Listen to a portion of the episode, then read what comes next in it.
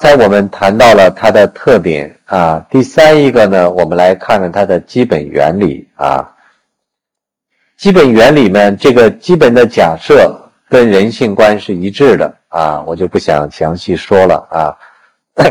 换句话说，我给了大家这个基本的这个文件之后啊，我会有些很快的跳过去啊，因为呃时间关系，关键就是我们只有一个下午的时间啊，所以呃我也因为文字内容还是比较多啊，我想把那些关键的东西给你讲，所以大家不用着急，有些哎呀我还没抄上。啊，抄不上，就是有的太多啊，太多。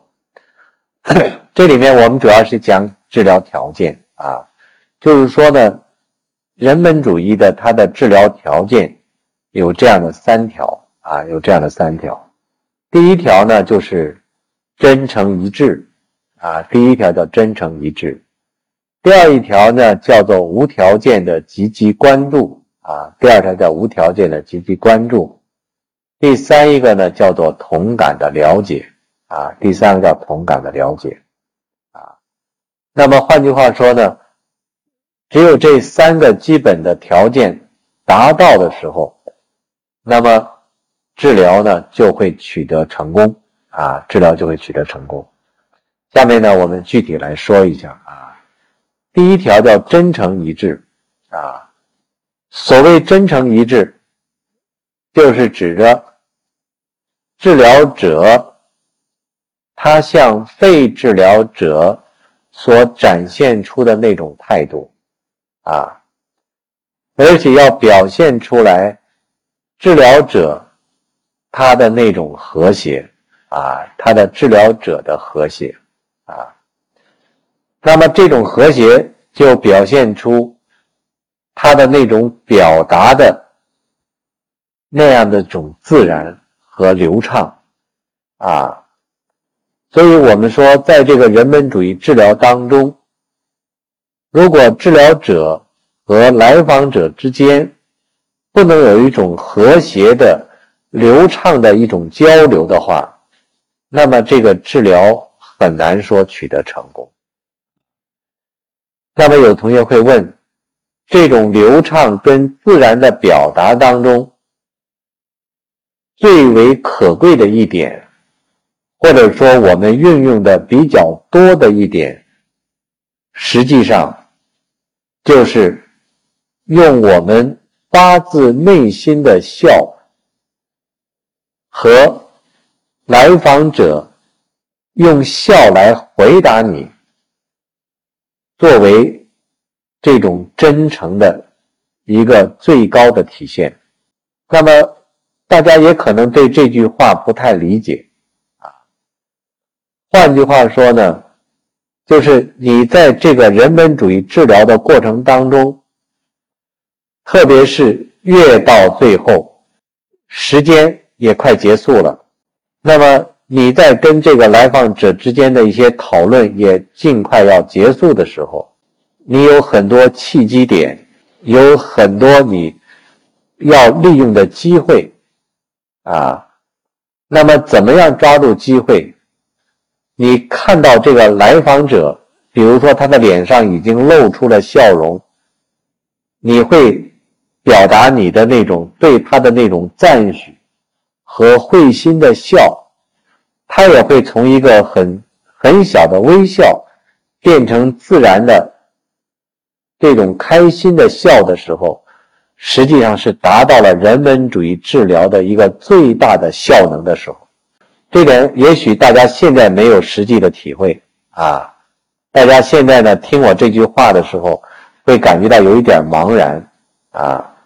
但是我可以说，这是在人文主义治疗当中的一个非常关键的点啊。这个笑不是做作的笑，不是不该笑的时候的笑啊。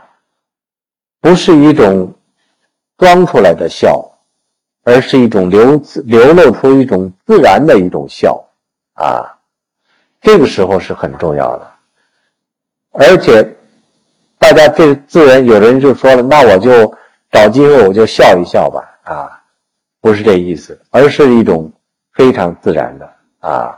而且如果笑到自然，你的来访者也高兴的笑起来，他的那种力量是非常大的啊，这种力量非常大的，他能够看得出来你的治疗师的那种对他的那种真诚跟投入啊，他会感觉到你是有力量的，所以这一条是我们治疗师实际上从头到尾都应该让他感受到的东西啊。也就是说，我们是一种真诚的在帮他，最后他也发现你的这种帮助起了效用，啊，这一条是一个非常重要的一个治疗条件啊。第二一条呢，叫做无条件的积极关注，叫做无条件的积极关注。那么这里面就牵扯到这样一个问题了啊，我这里面提出一个无条件。那么我就想问大家，那么我们每一个人都有自己的价值观，我们都有自己的对待一些问题的看法，啊，但是来访者跟我们的价值观不同，甚至来访者的有的价值观是相当错误的，我们要不要接纳那些跟我们的价值观上不一样的人？要不要？啊？要还是不要？好，有不有摇头的？后面是同学说：“你说为什么？就你啊？不是不是指的，我是指的你要不要接纳这个人到你的治疗室里来？中立的态度。啊，我首先第一个问题就是，我们对不同价值观的人要不要接纳进来？要，好的。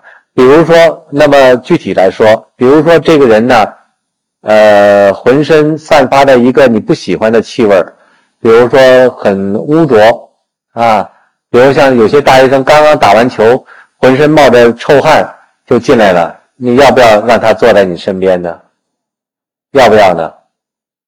要还是不要？回去洗个澡再过来，要不要？要啊。另外呢，大家实际上生活当中也见过一些啊，现在我们所看到的一些很不光彩的职业，他自己把自己打扮的。花枝招展，散发着各种各样的那种香气的，你见了这样人，要不要接纳他呢？啊，也要接纳啊。换句话说呢，尽管他的服饰你看着不舒服，你要接纳，是吧？那么，比如说战争罪犯，假设希特勒还活着的话，他要求做心理咨询。你要不要接纳他作为你的咨客呢？要不要呢？他跟你的观点肯定不一样啊，要不要呢？也还要要啊。换句话说呢，我们实际上是要什么呢？我们不带价值判断的，要表达对人的基本尊重啊，接纳那些跟我们。在自己的价值观上不同的人，啊，而且对人的这种接纳，你不能够设置任何先决条件，不能够让他先做什么，再做什么，而是等待着他的改变，啊，等待他的改变，啊，但是这里面等不等于我们的价值观？就要跟来访者的价值观是都一样的呢？等不等于啊？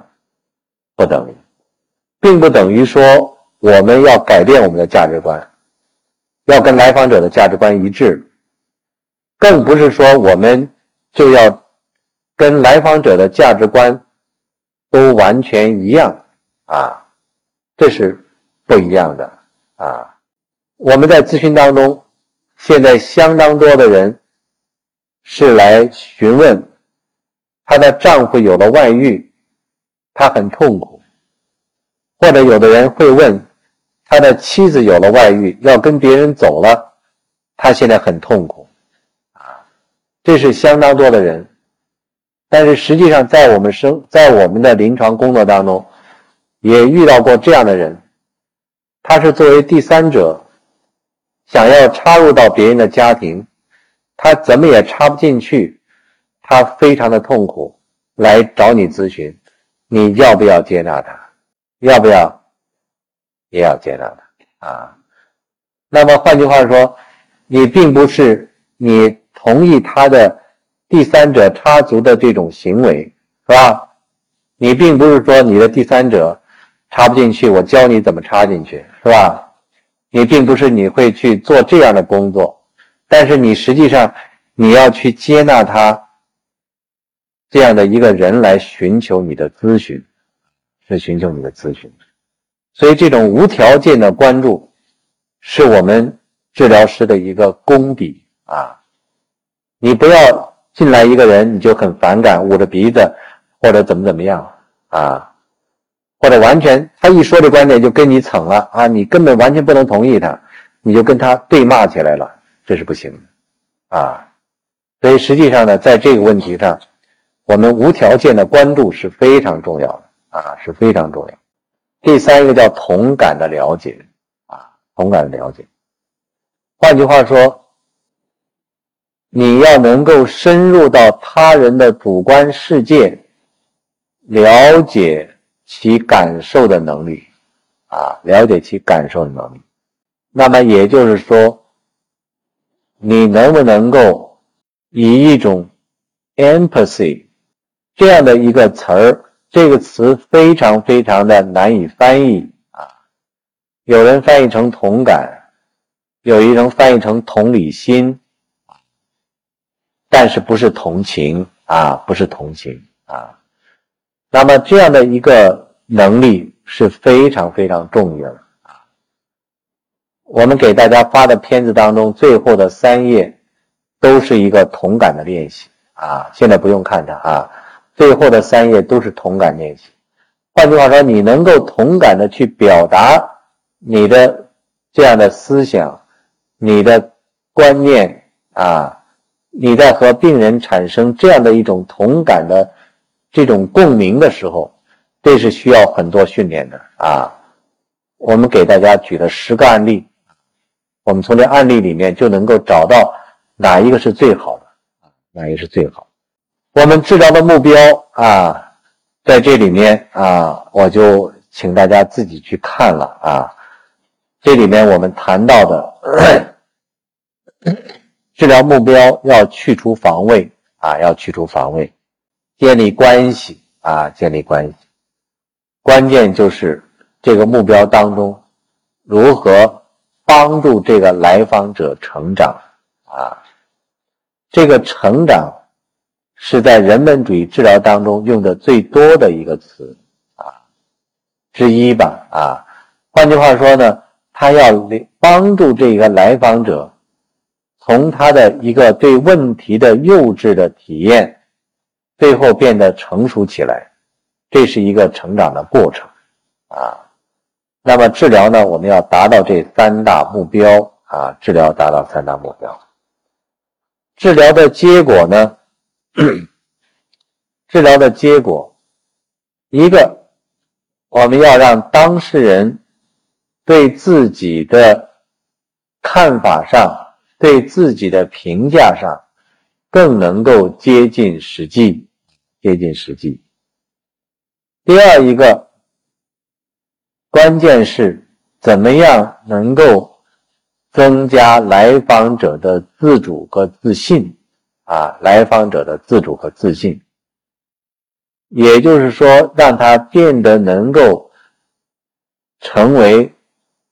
主宰自己的人啊，改变自己的人，成为自己的心理医生啊，这个我们在开始强调了很多啊。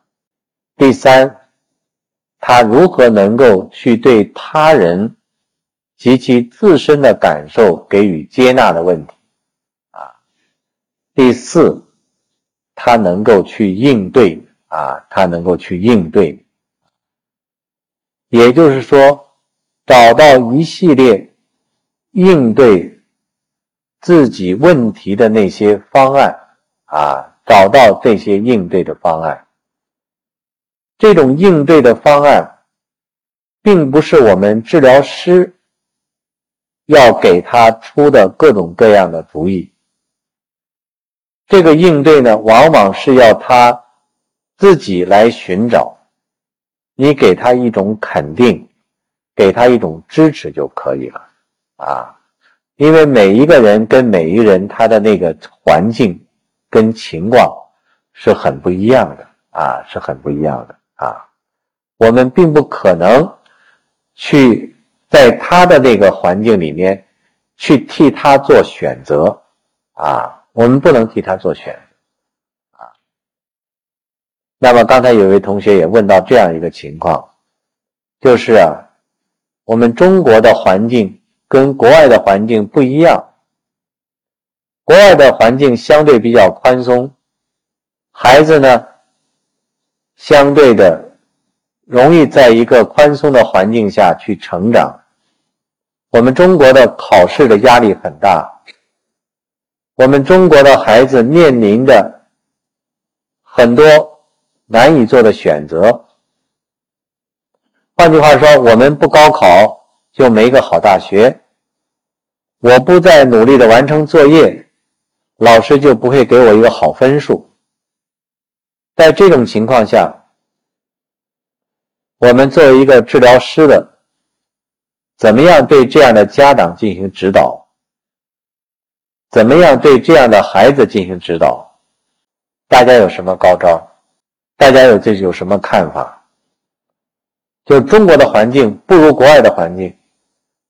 而我们要怎么样在这种环境下对他进行指导呢？啊，也是刚才有很多同学问到孩子的教育怎么做，有没有你们的看法？你们简单说说。我这里面想跟大家谈的一个观点是什么呢？就是我们心理治疗师，我们能够改变的社会环境几乎是不太可能的。换句话说呢，我们并不要想象着我们去。帮助他去改变大的社会环境，这个大的社会环境，我们最多去呼吁写文章，但是实际上，我们任何一个在座的人啊，都很难改变我们整个社会的大环境。包括他总理温家宝总理、周恩来总理，周恩来总理做了多少努力，想要对中国的青少年进行青春期性教育，但是在总理在世的时候，能够推进这项工作吗？推动不了，他既是总理，他下命令要做，要这么做，要那么做，没人听他的，照样不做。换句话说呢，总理都改变不了的事情，我们怎么能改变呢？十三亿人口让他消灭一半，谁能做得到啊？不可能啊，对不对？那么多孩子都要上大学，我们中国就有一千多所大学，怎么让他每一个人都去上大学，都上在最好的大学？我们做不到的。啊，实际上呢，我们也不要想象着我们中国像国外的环境一样，以后我们再来指导孩子，这是做不到的事情啊。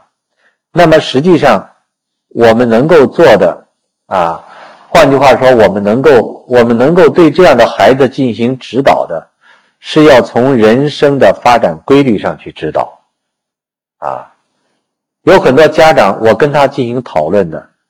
是这个孩子从小到大，你都做了哪些努力？孩子的发展怎么样？啊，而且我去跟他探讨的是，孩子的发育的关键期，在语言上是两到三岁，在智力上是六到七岁。那么他在这些关键期的时候，父母做了些什么？而且这个孩子他总体上，这个在你的家庭里面。是一种什么样的氛围？是一种你的家庭里面是很宽松的，还是很严厉的，还是一个让孩子无法接受的？有的家长就跟我说：“我这个孩子从小学一年级开始，四点以后就再也不能他让他上街上去玩第一，我考虑到安全；第二，我让他促他学习。最后是什么呢？到了十五岁。七岁到十五岁，八年以来，这十五岁的孩子来就诊，得了强迫症。最后我就问他，我说这孩子的强迫症，跟你原来的这个规定有没有关系呢？这个家长他自己感觉到这关系太大了。这个不是什么外部环境啊，啊，外部环境实际上别人的孩子跟你的孩子在同样的外部环境里面，有的孩子可以很突出啊，啊，有的孩子可以很突出啊。所以实际上呢，我们并不是需要去跟他讨论，等到外部环境改变的时候，而是要在他的这样的一个小环境之内，啊，我最爱讲的一个故事什么呢？就是两只同窝生的羊羔的故事，啊，两只同窝生的羊羔放在两个不同的地方，相同的养料、水分和阳光，但有一个条件不同。就是在某一个羊羔的旁边拴了一只狼，啊，没有拴了狼的羊羔会健康的成长起来，而那个拴了狼的羊羔，在惊恐万状当中不思饮食而死亡了，啊，所以我常常用这个例子来比喻我们做家长的，是不是自觉和不自觉的做了这个狼的角色呢？啊？实际上，如果你总是想让孩子成龙成凤，你让超出了孩子他自身的发展的能力，去让他去考上清华北大，有的家长就跟我说这样一句话：“说大夫啊，我没多高的愿望，只要他能上重点大学，我就满足了。”后来我听听他的情况，他连大学都上不了。啊，甭说上重点大学，啊，有些孩有些家长呢，他他自己认为他的条件已经放得很低了，但他呢没有低到什么呢？没有低到孩子的实际的水平，还是不行。实际上，你对你跟家长的讨论，最后实际上并不是改变外面环境，让中国的大学越多一点，跟美国一样，不可能的。最后实际上呢，你跟他的讨论，就是在他的从小的发展。家庭的环境，对孩子的期望，实际上在这些问题上，跟他进行了讨论，最后他恍然大悟：哦，我的孩子大概也只能怎么怎么样了。换句话说，这种应对不是靠我们给他指出来的方法，这种应对是要靠他自己最后找到的答案。因为他孩子好坏谁说的呀？是他说的呀，是吧？孩子能力高低是他说的呀。孩子能考多少分是他说的呀，不是你治疗师说的呀。你不是你不是他的孩子，你不是他的家长，你怎么能够替他做决定呢？你怎么能够替他做决定？你应该考什么大学呢？你替他做不了啊。所以有很多东西呢。大家将来学了以后，就会慢慢慢慢领悟到一个东西。你千万不要听我这句话，自以为是。就是你作为治疗师的，你千万不要自以为是。这句话我说的过了一点。说我说的自以为是什么？你去替来访者出主意，出那些你不该出的主意。这是我的一个忠告，那么这也是一个这个人本主义治疗的它的核心，因为你给他出的任何一个主意，在他看来可能都是馊主意，都是他用过的，特别很多家长就说了，大夫您的这个方法我用的不知道多少遍了，根本就不灵，你说你不是傻了吗？啊，他让你出主意，得你就给他出，出完了以后他说我用过，用过。你没辙了，没辙了，不是僵在那儿了吗？僵在没法进行下去了，啊，没法进行下去了，啊，所以这个人本主义治疗它的奥秘也就在于，他把问题从病人那一方提出来，啊，从病人那一方提出来，实际上关键就是在适应，啊，关键在于适应，关键在于如何让病人来访者去适应他的环境。适应他的生活，适应他所处的时代，适应这个孩子他能够做什么啊？能够做什么？有些孩子只要不犯罪，已经他的家长已经啊万事大吉了。有的孩子不是不犯罪，别犯大罪，就是已经是万事大吉了啊。他这个情况不一样啊啊，所以实际上呢，就是这个适应是很重要的啊。我们在临床上也见到有很多也是被捉进去又放出来的孩子啊，那么他实际上我们最后的期望就是别犯杀头之罪嘛啊，实际上你最后你必须退到这一步嘛，不退到这一步，你实际上无从谈起啊啊，无从谈起，他已经被关起来了，已经是放出来的啊。已经是乱搞男女关系的了啊！你能你能做什么呢？实际上我们治疗师能做的是有限的啊，是有限的。那么这里面呢有一个非常重要的理论，就是自我的理论，就是人本主义它的自我的理论。自我的理论是人本主义的一个核心啊，人本主义的核心。那么这个自我的理论啊，我想呢，时间关系呢。本来是应该做一个练习的啊，那么他的自我的概念是指着对自己心理现象的知觉、理解和评价，是个人意识到的自我啊，是个人意识到的自我，这个是他的自我。那么换句话说，我们能够发现来访者的自我的过程。首先是我们治疗师的自我的建立的过程，所以呢，我们下面一个练习呢，就是我们治疗师怎么样来发现自我啊，发现自我。那么，我想让大家，因为这里面有三个步骤啊，今天呢，我们先来做，看看能做几个步骤了啊。你现在找出一张。或者就在你的笔记本的后面，或者在笔记本的下面啊，都可以，或者另外一张纸都可以啊。画出三个道，第一个要写出来现实中的我，你可以用一些字句啊，可以是几个字，也可以是若干句话啊，来描述一下。你到底是一个什么样的人啊？这个练习呢，最重要的是让大家能够意识到你是一个什么样的人啊。就是三个框框啊，第一个框框写出现实中的我啊，第一框现实中的我。现在仔细的考虑一下啊，仔细考虑一下，呃。也就是说，你这时候要仔细的来思考一下，你到底是一个什么样的人啊？到底什么样的人？写完的话啊，写完的话，呃，同桌的两个或者三个同学相互的交流一下，好吗？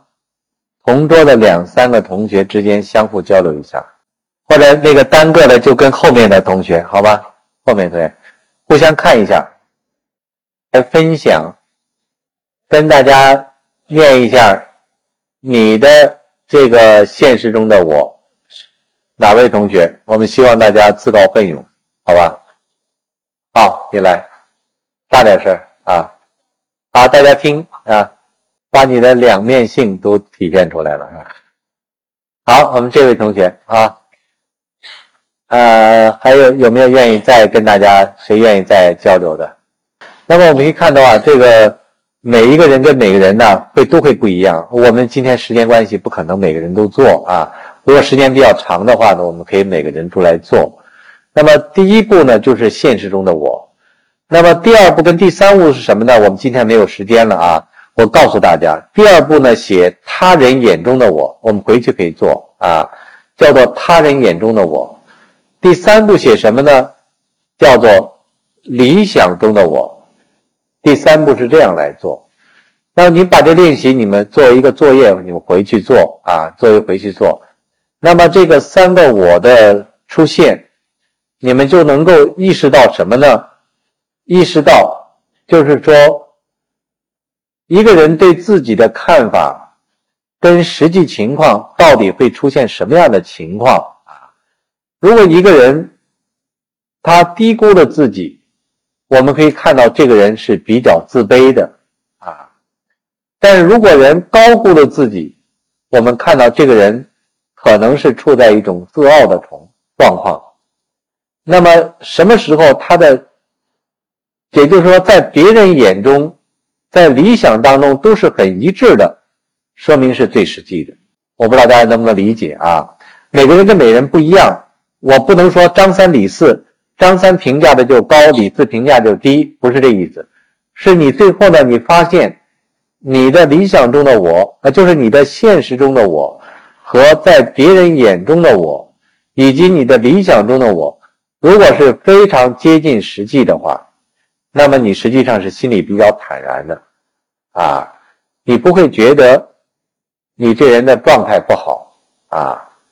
那么第三一个呢，就是如果理想的我跟现实的我之间差距比较大的话。那么这样的人会感觉到焦虑，啊，如果差距比较小的话，他会感觉到比较幸福和愉快。这一点上，我们能够，我已经把结论告诉大家了。因为时间关系，我们只能先告诉大家这样一个结论。那么也就是说呢，如何来缩短现实跟理想的矛盾？如何来缩小自我跟他人之间的矛盾？这个呢是一个过程。那么也就是说，你自己对自己的评价和他人对自己的评价，怎么样去缩小它的距离？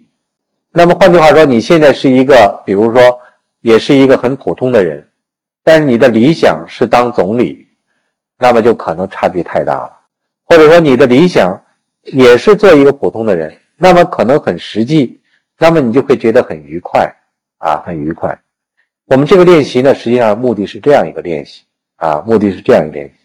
那么自我的形成啊，自我的形成是怎么样的一个过程呢？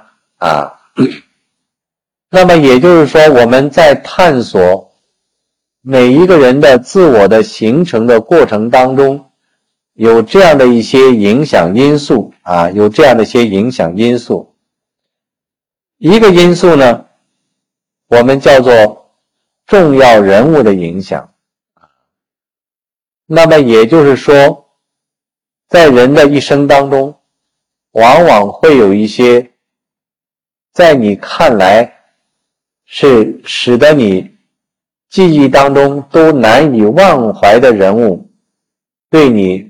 会有这样或那样的影响啊，也许有的人就认为是你的父母，也有人认为是你的某一个老师，也有人认为就是你的某一个同学，甚至有的人会认为，在某一次列车上遇到了一位陌生人，但是这个人他可能对你在某一个方面的影响，使你至今。都难以忘怀的啊！我想每一个人呢，都可能会有这样的一些人物的影响啊，都会有这样人物的影响啊。那么对于我来讲呢，我实际上最难以忘怀的，就是我中学的一个辅导员啊。我中学呢是在北京南四中念的啊。那么当时呢，我也是做大队主席。那么我和当时的少先队的大队辅导员。有比较多的接触，那么他给我印象最深的是是什么呢？我在上中学的初中的三年的时间，我写了三年的日记，这位老师整整为我批改了三年的日记，啊，所以大家可以想象这个老师他做事的辛苦，做人的风格啊，他对这个。少先队员啊，对当时的少先队员的关心是非常之大的啊。当时的入队跟现在入队不一样，要经过很多努力的啊，不是像现在呢，小学一年级就入队了，当时都要到四五年级还要争取入队啊。那是把少先队弄得一个非常高的一个一种状态啊。那么这位辅导员呢，他也成为全国最优秀的辅导员。受到当时的国家主席刘少奇的接见啊，那么就是这样的一位老师，应该说，在我的这个，在我的童年时代影响非常大，而且他的死也给我留下了难以磨灭的印象。啊，他是怎么死的呢？实际上是一种过劳死。啊，那么他后来呢，到了中央团校，一直在研究少先队的这个理论和工作。有一次呢，他是把我叫去啊，他说呢，你给我出出主意。现在中央电视台要调我去做少儿节目，你说我去还是不去？因为他当时已经五十多岁了啊。后来我就问他啊，如果你要去做这样的一个尝试，做一个大胆的创新，你可以去，因为你不懂得电视艺术啊，你要重新学。如果你要想稳的话，你还是做你这个领域的研究啊。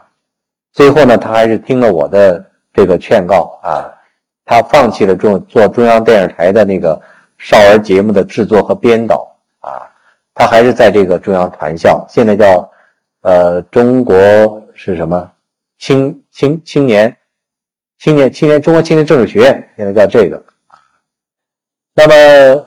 他的死呢，实际上是一个非常偶然的情况，但是极度劳累啊。由于他生了一个十九岁的，但是是先天性痴呆的这样的一个孩子，一直拖累着他的生活。在这有了孩子以后，他的生活就没有起有过起色啊。因为大家知道，作为一个即使作为一个大学老师。有这样一个孩子，使得他的生活变得非常的贫困啊！他是参加了一个学术会议之后，由于没有钱，或者至少他不舍得钱打的，走了两三个小时回到家里面啊！而且第二天呢，又有非常繁重的工作啊！他在第二天中午，他的一个美国的学生飞回到中国，请他要吃饭。他要打电话跟这位同学联系的时候，他是倒在了他自己家的电话堂前，啊，既没有算他工伤，啊，而且呢，就是对他的死什么都没算，啊，什么都没算。但是由于他的工作和他对周围的影响，那么在北京四中的教师当中，他的影响非常大。而且中央很多人对他的工作都非常了解啊，在他的死后八年的时间里面，我们所有做少先队大队主席的这些同学们都回到了母校，又在谈起了这个韩振东老师啊，大家都是含着热泪来谈论他。其中的一位少先队大队主席谈到了一个跟韩振东老师之间的接触，他说。韩老师在我心目当中非常尊敬他。有一次，他给我的报社投了一篇稿子，我就没想到他居然会在投稿的几天之后又给我打电话，问我这稿子什么时候能够发表。他说：“按照一般的惯例，很多作者，特别是知名的作者，投完了以后，一般都不理睬他。他说：怎么韩老师会催促着我去这篇稿子是不是发表？”他说：“他后来才知道，原来韩老师由于这样的一个孩子，由于家境的平静，他希望这个稿子发表以后，他能够去补贴家底的用钱。啊，他说他要早知道的话，他就会早早的去发表这篇稿子。啊，他这里面心里都特别感到内疚啊，心里感到内疚啊。所以我们可以看到这样的一个，呃，非常。”在工作上非常杰出的，却在五十多岁就离开人世的这样的一个辅导员，他的这个为人，他的一生，应该说到现在为止，都在我的脑海当中是难以去磨灭掉的啊。那么换句话说，像这样的一些重要人物，我想每一个人可能都会有，都会有接触啊，在你的每一个人的印象当中都会有接触，那么每一每你每接触到这些人。也会对你的成长，特别是对你自我的形成，我想是会有影响的啊，是会有影响的。所以，我们说自我的形成，它跟这个重要人物的交流是分不开的啊，是分不开的。第二个因素叫做童年关注啊。所谓童年关注呢，就是一个人的成长和在儿童时期是不是受到关怀、爱抚、同情、认可、尊重跟喜爱，这些呢，都是会影响到他的自我的成长啊。如果从小就没有这些东西，从小就是在父母的责骂下，在他的这个很多负性的情绪下，很多孩子的自我是不可能成长起来啊，是不可能成长起来。所以在这里面啊，就像有的同学刚开始给我提到的，怎么样给孩子一个教育？怎么样？有一个同学写了，他有一个八岁的孩子。他不知道怎么样去跟他继续交流、去沟通，不知道怎么样去帮助他，他总在总是觉得会有很多的矛盾啊。我想，我们要想让一个孩子健康的成长，我认为关键的不在孩子自身，而在我们家长自身啊，在我们的家长如何给一种一种平等的态度。去关怀他的需要，关怀他的成长，啊，那么换句话说，实际上很多孩子的问题，不是孩子本身的问题，是我们家长的问题，啊，我为什么说这句话啊？实际上我可以说，孩子是父母的镜子，妈妈、父亲、母亲是孩子的第一任老师。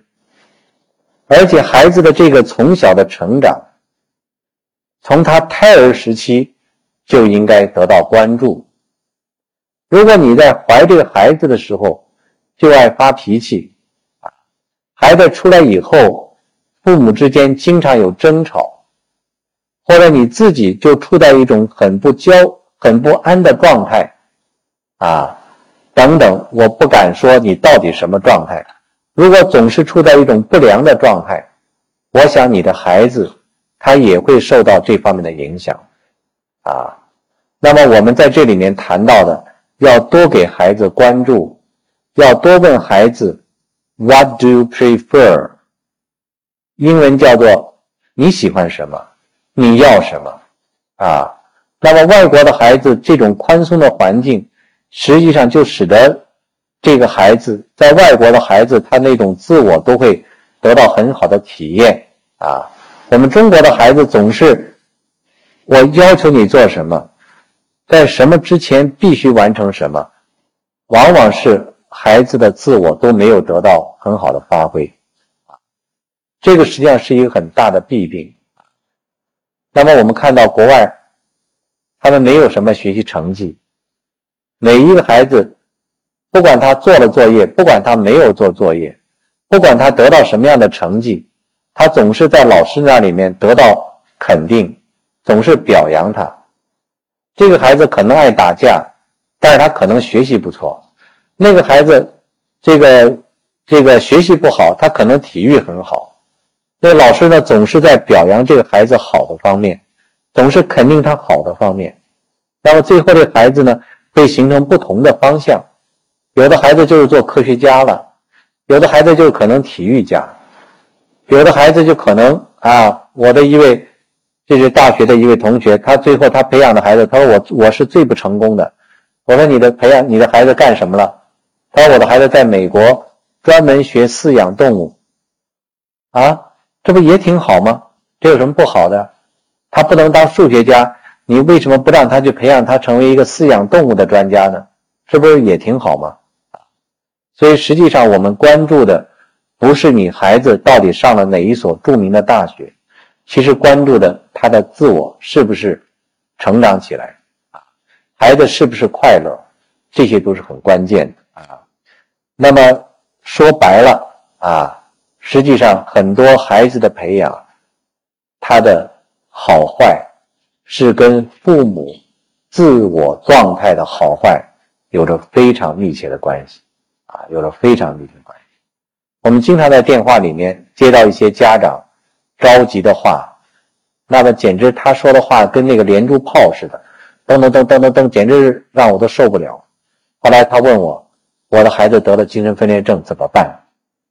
实际上我一看，这个家长就已经快精神分裂了啊。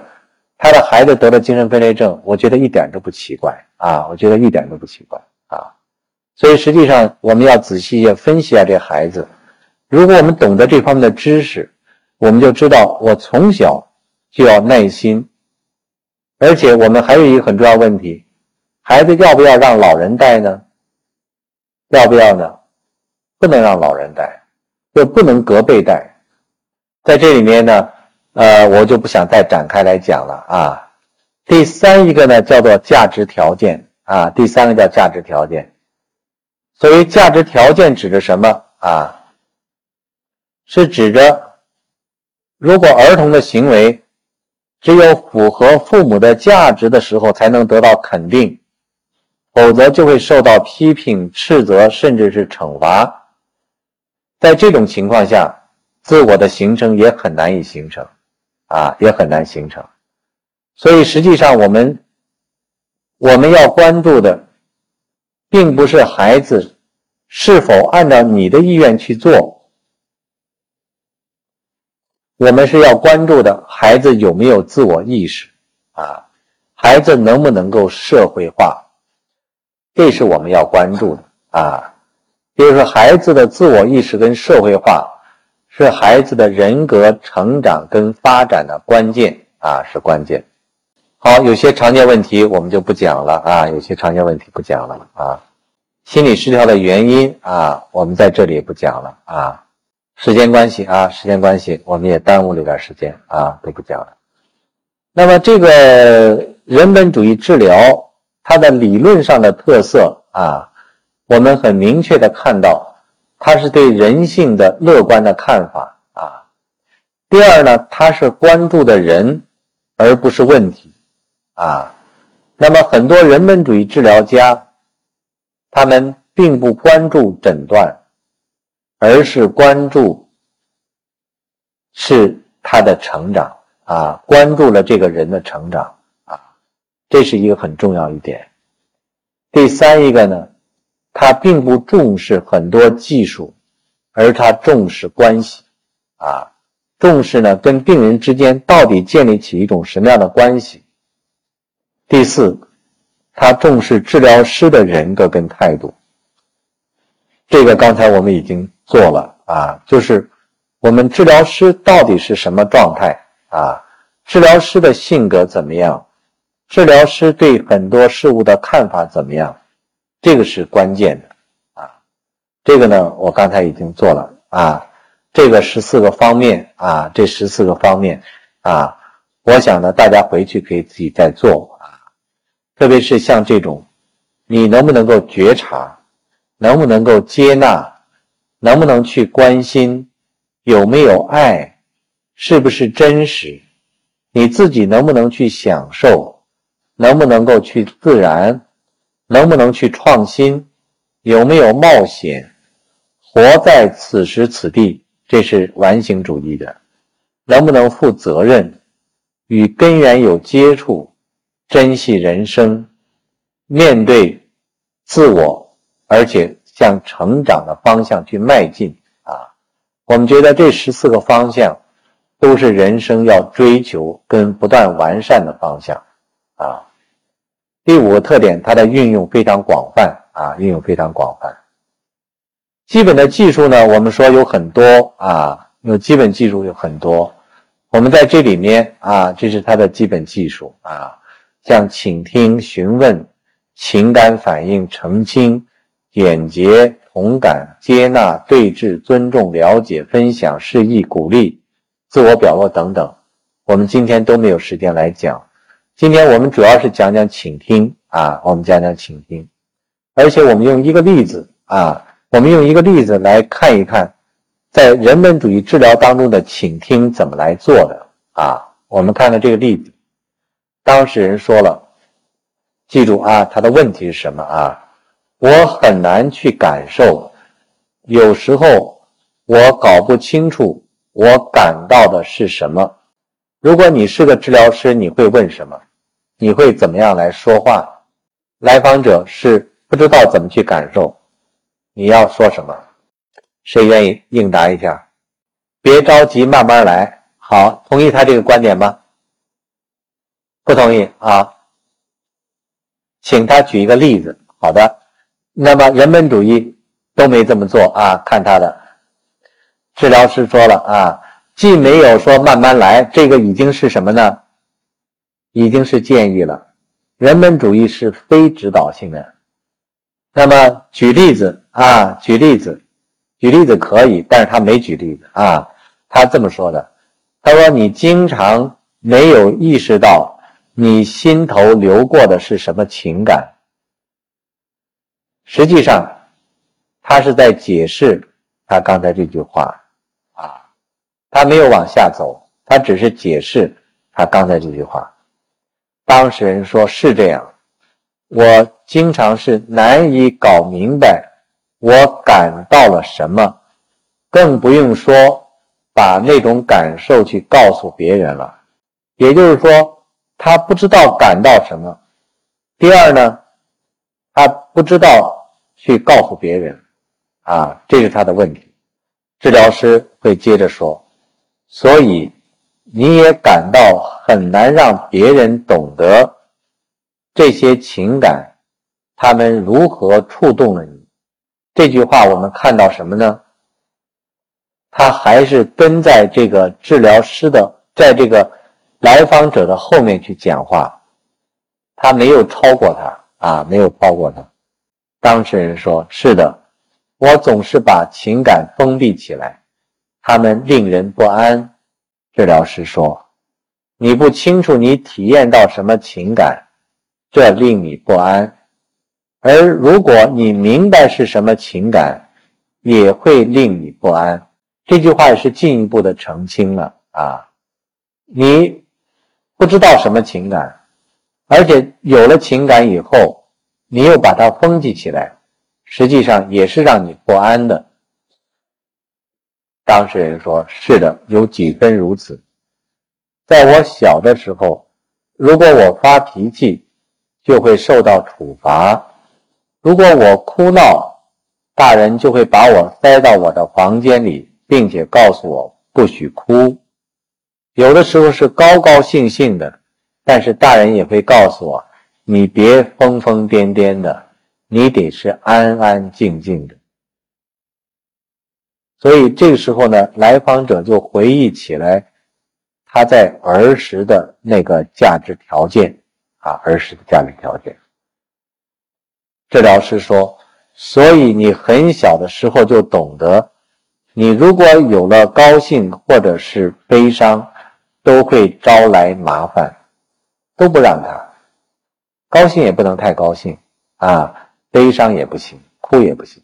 当事人说：“每当我刚刚开始要感到什么的时候，就什么也没有了，或者弄得像一团乱麻。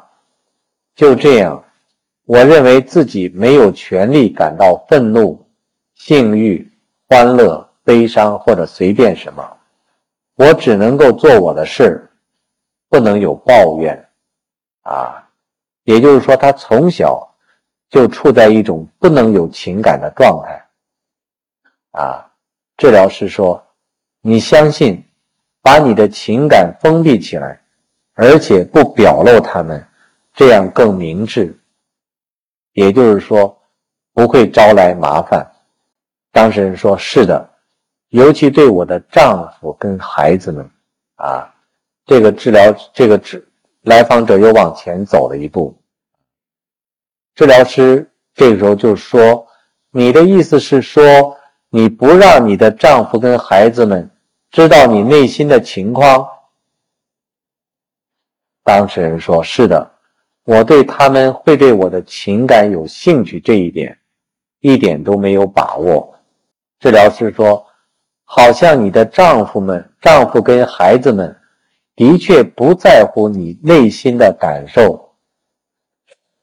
说到这句话的时候，当事人哭了。此刻，你感到了某种东西，当事人继续哭，而且是一段沉默。换句话说，我们要不要有沉默呢？有的时候是需要的。我们叫做“此时无声胜有声”啊，也就是说，不是我们都要跟着治疗师噔噔噔噔噔噔讲。有的时候我们会停下来，我们会看，我们会观察，我们会等待。啊，这种等待和观察是有力量的，啊，是有力量的。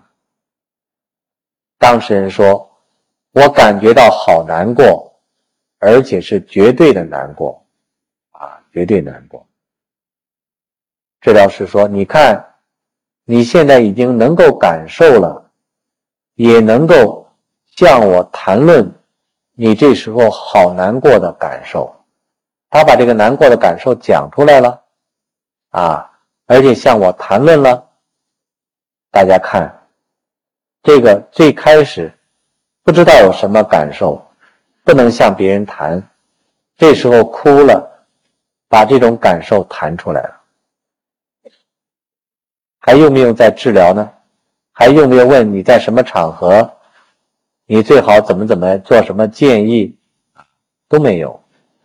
这一段就这么一个循环，这个问题就解决了，啊，所以我们看出来，人本主义治疗它是非指导性的，它是根的治疗，所以所谓人本主义，它就是一个根的技术。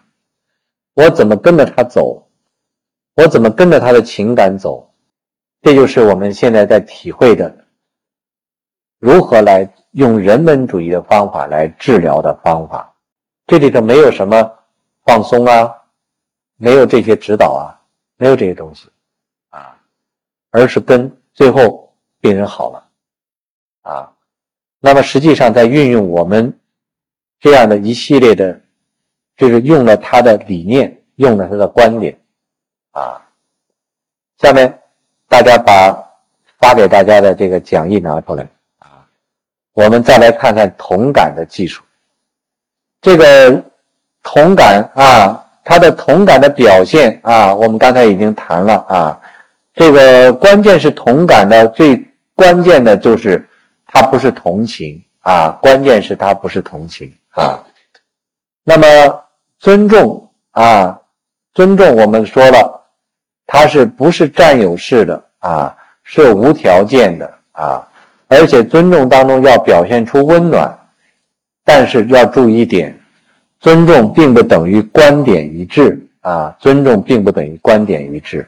换句话说，有很多来访者，他有他自己的观点，但是并不等于说我们跟他的观点是一致的啊。那么真诚，刚才也特别谈到的啊，要自由的、自然的表达出真正的自己。可以，可不可以说自己的失败呢？可不可以呢？可以，但是要注意点，不要表面化、非人化，以及过长的去自我表达。什么叫过长的自我表达呢？你不要在谈论过程当中，把你自己失败的经历占用的时间过长啊，占用的时间过长，那么这个来访者会很不满。很不高兴啊，是到底你治疗还是我治疗啊？啊，他就会对你有反感啊。但是你适当的说，我也有过你类似的经历是可以的，但是不能过长啊。另外呢，也要善于观察啊，善于观察啊这些东西。另外就是对峙，所谓对峙呢，就是跟他的观点并不一致，甚至要提出批评。提出澄清，这个在人本主义治疗当中都是必要的啊。当然，对峙的前提是先有一个好的治疗关系啊，先有好的治疗关系。对峙呢，具有一定的功能。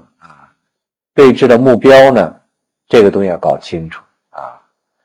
再一个呢，就是会心团体治疗。那么，人本主义的会心团体治疗是一个非常有效能的治疗。啊，是一个非常有效能的治疗。那么原则上，我们应该是选择，特别是对于初学者来讲，要选择同一类问题的人，不要选择不同问题的人啊。有的是神经症啊，呃，有的是人格障碍啊，这样东西在一块儿就很难啊。人数呢，在八到十五人左右比较好啊，八到十五人左右比较好。主持呢，最好一到两个人来主持啊，最好是异性的治疗师共同来主持啊。那么活动阶段我们就不想讲，至少是。呃，十余次啊，少则三五次，应该是十多次比较好。而且呢，要善于结束啊，要善于结束啊。人本主义的治疗呢，应该说它适合于个别的和集体的治疗，而且呢，它可以运用到广泛的领域啊，可以运用到广泛的领域。那么，人本主义治疗它的贡献啊，一个呢，它强调了研究。啊，第二个呢，他强调了，实际上现在对多元文化、对世界各国怎么来运用人本主义，他都做出了巨大的贡献啊。人本主义呢，现在已经在几十个国家都进行了推广，应该说这是一个啊，是一个几乎是在心理学界人人皆知的这种方法。当然呢，它也有限制啊。那么有人对人本主义又提出来理论过于简单的批评啊，那么另外呢，人本主义它在不同的文化上，在它的使用上，也是要采取不同文化的方式来对待的啊，来对待的。好了，今天因为时间关系呢，我们只能够非常扼要的啊来介绍了人本主义的这个方法啊，人本主义这个方法。我们省略了很多练习的时间啊，但实际上练习应该显得要更为重要啊，应该显得更为重要啊。这个我想更多的还要大家回去以后看一些参考书，另外更多的还要结合自己的临床实践来研究和探讨这个问题啊。今天我们的课呢就到这儿结束。